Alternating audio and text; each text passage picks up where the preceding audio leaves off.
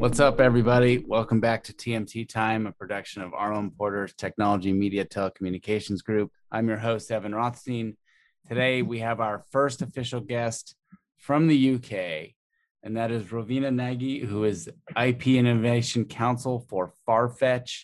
Ro, welcome into the podcast. Hello. Thank you. Nice to be here. I'm very excited to have our first UK guest, one, because we're trying to expand our listener group, obviously, but two, Ro, because of the work that you do at Farfetch and you're an IP, which is squarely in the things that we want to talk about. So tell our listeners, especially those in the US, a little bit about yourself, how you got to be an in-house counsel for a UK company and for a fashion company, basically. God, it's a very long story. So I did the standard law degree here that you can do as a first degree, an undergrad. I finished my degree and I decided I actually hated law. I'm going to be really honest with you. And then I did a bit of, other things. And then I decided that actually I did want to do law, and I pursued the LPC, which is the sort of postgrad year you have to add on. And then I found a training contract. First, it was GVC Holdings Group, which is a gaming and gambling group. I did my training there for 2 years, qualified, and I kind of knew that gaming and gambling wasn't my industry. I'd had some work experience before at ASOS, and I really enjoyed the fashion world. So then I made my jump across to Farfetch in August 2020, so middle of the pandemic. Awesome. So have you been going in the office lately, or what are things going on in London? No. So I've been to the office once, and that was a very eerie experience because it was basically empty back last summer. And we're still not in lockdown, but we're in a work from home, if you can, situation where everyone's from home still. Hopefully that message may be updated on Monday coming on the 14th, and we can start going in at least part-time. But yeah, I'm looking forward to actually meeting my colleagues and the business that I've been there for a year nearly, but I haven't actually been inside the office. So I know what Farfetch is because my wife loves it, but many of our listeners may not. What is Farfetch? What does it do?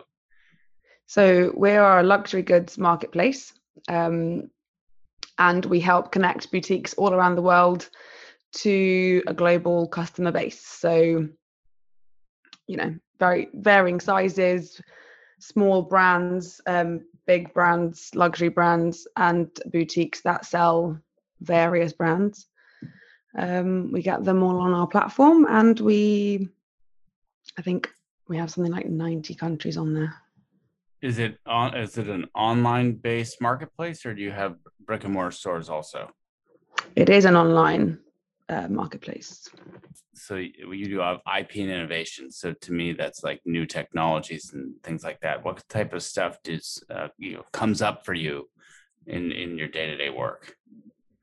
It is very much new tech. So I sort of straddle the two standard IP issues that would arise in any kind of online world, any online marketplace with like fashion items. And then the innovation side sort of focuses on the future, almost as cryptic as that sounds. We're trying to blur the line between online retail and physical retail. So trying to create lots of experiences to enable customers to sort of fully experience the luxury retail experience, I guess. There isn't really another word for it, even though I'm repeating myself. So we've actually launched a couple of virtual try-ons, which you'll find on the website and on the app, which kind of help customers, especially now when everyone's at home and you can't go shopping, helps customers visualize the product on themselves, albeit doesn't feel like a real try-on. It does create sort of a new experience for a customer. And that's the kind of work that falls under the innovation pillar structure, as it were. So the business team comes to the legal team with these ideas, and then you all get together and figure out, you know, how you can do it, how it fits in with the law, and advise them sort of as the in-house counsel. Do you involve outside counsel in these process, or is it you guys have a pretty robust legal team? We have a very good legal team. There are a lot of us that work across various different disciplines, but we do use external counsel where we need to. It's a very, especially with innovation, it's very complicated, and much of it hasn't really happened yet. So there isn't much precedent to go on. The typical issues, IP issues like copyright, trademarks, the standards apply, but it does get more complicated when we start talking about sort of metaverses and augmented reality, because you never really know what, you know who the creator of the IP is, but how that IP is then dealt with and how it's sold and moved across various different worlds, in inverted commas, creates a lot of challenges. But we're still sort of catching up and we're learning, but the work is very actually wholly driven by the commercial team within Farfetch, there's a team that sort of specialize on this blurring of the line between online and in shop retail. This is super interesting. How did you get into IP or innovation, or is it just something that, or is it fashion, or is it a combination of the two? It's a combination of more than two things. I've always really liked fashion. I'm a big consumer, as it were. I will buy anything that looks good, so that helps. And IP has always been really interesting because it sort of gives the creator the recognition that they deserve, and that, I think that's what draw me towards it. I can't really tell you anything more than that because I don't know. But it's very interesting, and I think it's a hugely important area going forwards, because everything, as I say, is moving towards this metaverse kind of online world. It'll be bigger and bigger. IP will be bigger and bigger, I'm sure.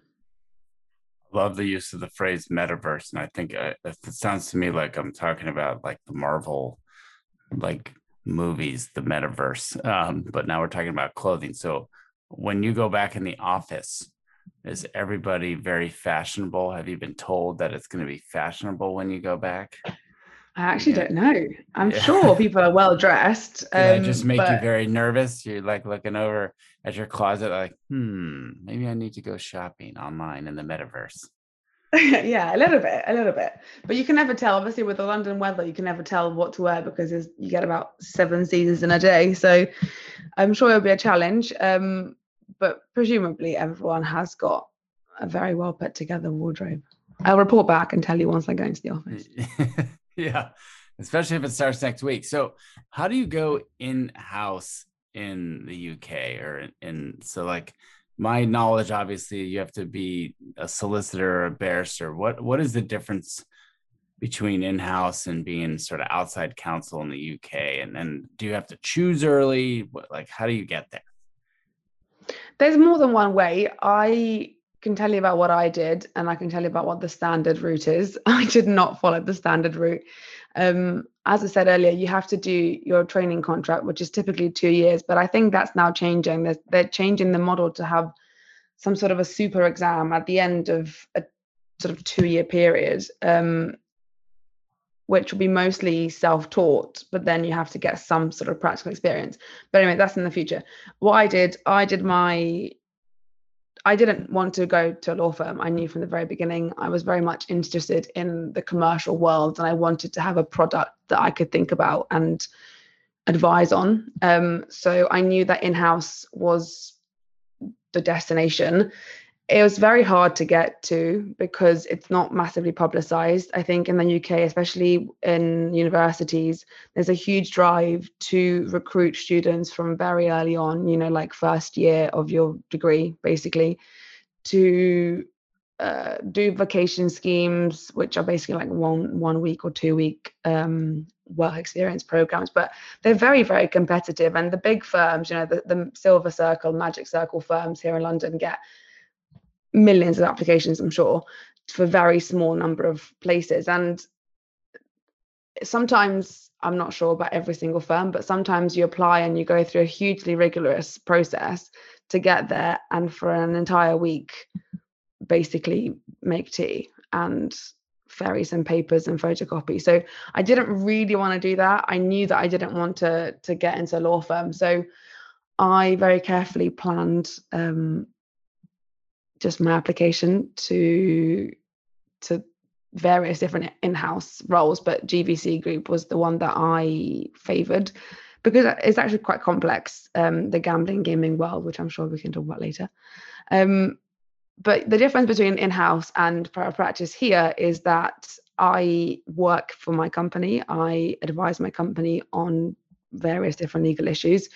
Whereas in private practice, you typically have clients that are within the same industry or other industries. I'm not entirely sure if they do broaden out. And you would advise on matters that are brought to you by your client, in a sort of A to Z fashion. Everything that they need to know, you kind of give to them, and you let them make the decision how to proceed. Whereas with us, the business come to us with a question or with a problem typically, and we kind of tell them what the law says, what they should do. But we do also give a commercial steer. We kind of assess the risk, having understood what risks are, what risks are there, with that particular matter. And we kind of give a steer of you should go down this route or that route. We're more involved in-house in the final decision than private practice lawyers are, I think. I've never been one, so I don't really know, but from friends, that was great. Because I you hear about, obviously over here in the US, in-house counsel, there's, a lot of movement towards building larger in-house groups and taking, work inside away from outside lawyers and have that be more efficient or more favorable for the business team. And then there's a lot of somewhat tension between what outside counsel does here and what inside counsel does. So I was just trying to understand if that same kind of thing exists in the UK, and how that has evolved. And a lot of times people are like, all right, I'm going to leave the law firm, I'm going to go in-house. The path directly to in-house in the US really is not one that many people choose, not necessarily by choice, but because that path's not always open. Exactly. It's the same here. It's much more clear now, and there are many roles now compared to when I started, and I only started 4 years ago, really. So even in that small space of time, a lot more noise has been made about in-house, and teams are getting bigger and bigger. But I think it's important to understand that an in-house team knows the business inside out, and they know how to advise the business. Not saying that a private practice lawyer doesn't know the business, but they can't ever really be as close to it as someone who lives and breathes it every single day. And I guess in the long run, it's probably cheaper to have an in-house team because you don't have to pay each time that you get advice. We still, as a team, we still use outside counsel where we need to, because we don't necessarily have the time to deep dive into topics and keep very up to date with the law. We have to keep up to date with the law, but with developments and case law and stuff like that. But we don't always have the time to know it as soon as it comes out of the court. So we rely on outside counsel to give us that knowledge in a very nice and easy way to understand it. That's not 70 pages of a court case document. Yes. So you mentioned that Farfetch operates like all over the world. Do you have to keep up to date in your space, like IP law around different countries, or is it focused simply on Euro-based IP law? Are you like charged with hiring the outside counsel around the world? What is it that you have to do when you have all these different regimes around the world? So we have a US team that sit in New York. So they take care of the US side of the business. The UK team sort of deal with the UK and the EU largely. So yeah, we do have to know, I'd have to know about EU regulations, although watch the space, because obviously now, because of Brexit, who knows what's going to happen. It may be very, very different. Well, I don't think the UK will step away that far from the EU, but we'll see. And then we have specialised lawyers in other jurisdictions like Russia, Middle East, China, where the laws are very, very different. We do have teams there. All right, Ro, we are getting close to the end of the time that we have today. So I have other final questions for you that are going to be Farfetch based, one of which is, what's your favorite couple brands that's currently on Farfetch? What are you going to be getting and wearing into the office when you go back? Oh, that's a tough one. Chloe, I've got my eyes set on Chloe because I've got a couple of things I need to buy. I'm not a massive brands person though. So Chloe, Converse, I love a Converse shoe, New Balance, you know, the standard high street. I'm not as fancy yet. Are you, are you still running? Are you going to do the London Marathon this year? Oh God. So it's in October. It's been postponed to October, and I have got a space, but I have not started training yet. I don't know is the answer. I hope to be able to, but I don't think I've left myself enough time. You got to get out, hit this pavement all summer. Yeah, which is now we've got summer. It's hotter in London than it has been all year. It's going to be quite hard, but I should let you know if I do. It'll be great if I can, but if not, I might defer it to next year. I will have to do it at one point in my life, I'm sure. It's a big deal. The London Marathon's a big deal. So it is. What is like the most like hot IP topic that comes up for you day to day in your work? What are the things that you're, what is the thing that you're dealing with almost, you know, on a daily basis? I don't know if it's hot, but standard licensing comes up often because we're at marketplace. We don't actually own any of the products that we sell. So all the different partners and brands that do have the product, we have to make sure that, you know, the licensing there is correct, and that the products themselves that we sell, like, you know, authentic products and so on and so forth. So that comes up the most. Protecting our own IP is very valuable to us, so we need to make sure that we've got the right protections in place when we work with third parties. And then largely in the innovation space is just figuring out, you know, with a virtual try on, how does the IP behave there, where, you know, you've got the branded product, but it actually is in a virtual reality concept that sits on an infrastructure, on the app. There's a lot of different layers to it, which is interesting to go through. This is why I invited you on the podcast, because that's super cool. So, I mean, I don't know if our listeners know, but you should go onto the Farfetch website and try out what this virtual try-on looks like. You can actually, I don't know, superimpose these designer gowns or designer clothing or shoes even on yourself in the virtual world. There's, I like to call it the augmented reality, right? It's AR. Yeah. And I mean, if you don't, by all means do download is the Farfetch app and the Browns app, but we've actually just done a collaboration with Snapchat. Not sure whether you've seen it, but it's all over the internet, where we've done 3 or 4 different jackets that you can try on through the Snapchat app. And I'm told the Snapchat app is very popular in the US. Not sure how it is popular it's in the UK. It's extraordinarily popular here. Yeah. And it's voice controlled. That's the cool thing. Sorry, yeah. I cut you off. It's voice controlled. So that's another layer to it. What is voice controlled? Snapchat or the filter? The filter that we've designed with Snapchat is voice controlled. So you actually tell your phone to take a picture, and it takes a picture for you using the jacket that you can try on. Wow. Well, that's another way for me to spend money. Don't tell my wife. I'm not going to tell her about these functionalities. All right. So last question for you is, in the pandemic, many people here in the US streamed the crap out of movies and shows. I assume the same thing happened in the UK. What's the last thing you watched, or what's the best thing you've watched recently on streaming? The best thing I've watched is actually The Bold Type. What's it called? The Bold Type. The Bold Type, I think, is actually a US series. That was amazing. I wish I had it when I was about 18. It would have been amazing. Very like confident building, very entertaining. It's amazing. I love it. I'd recommend it.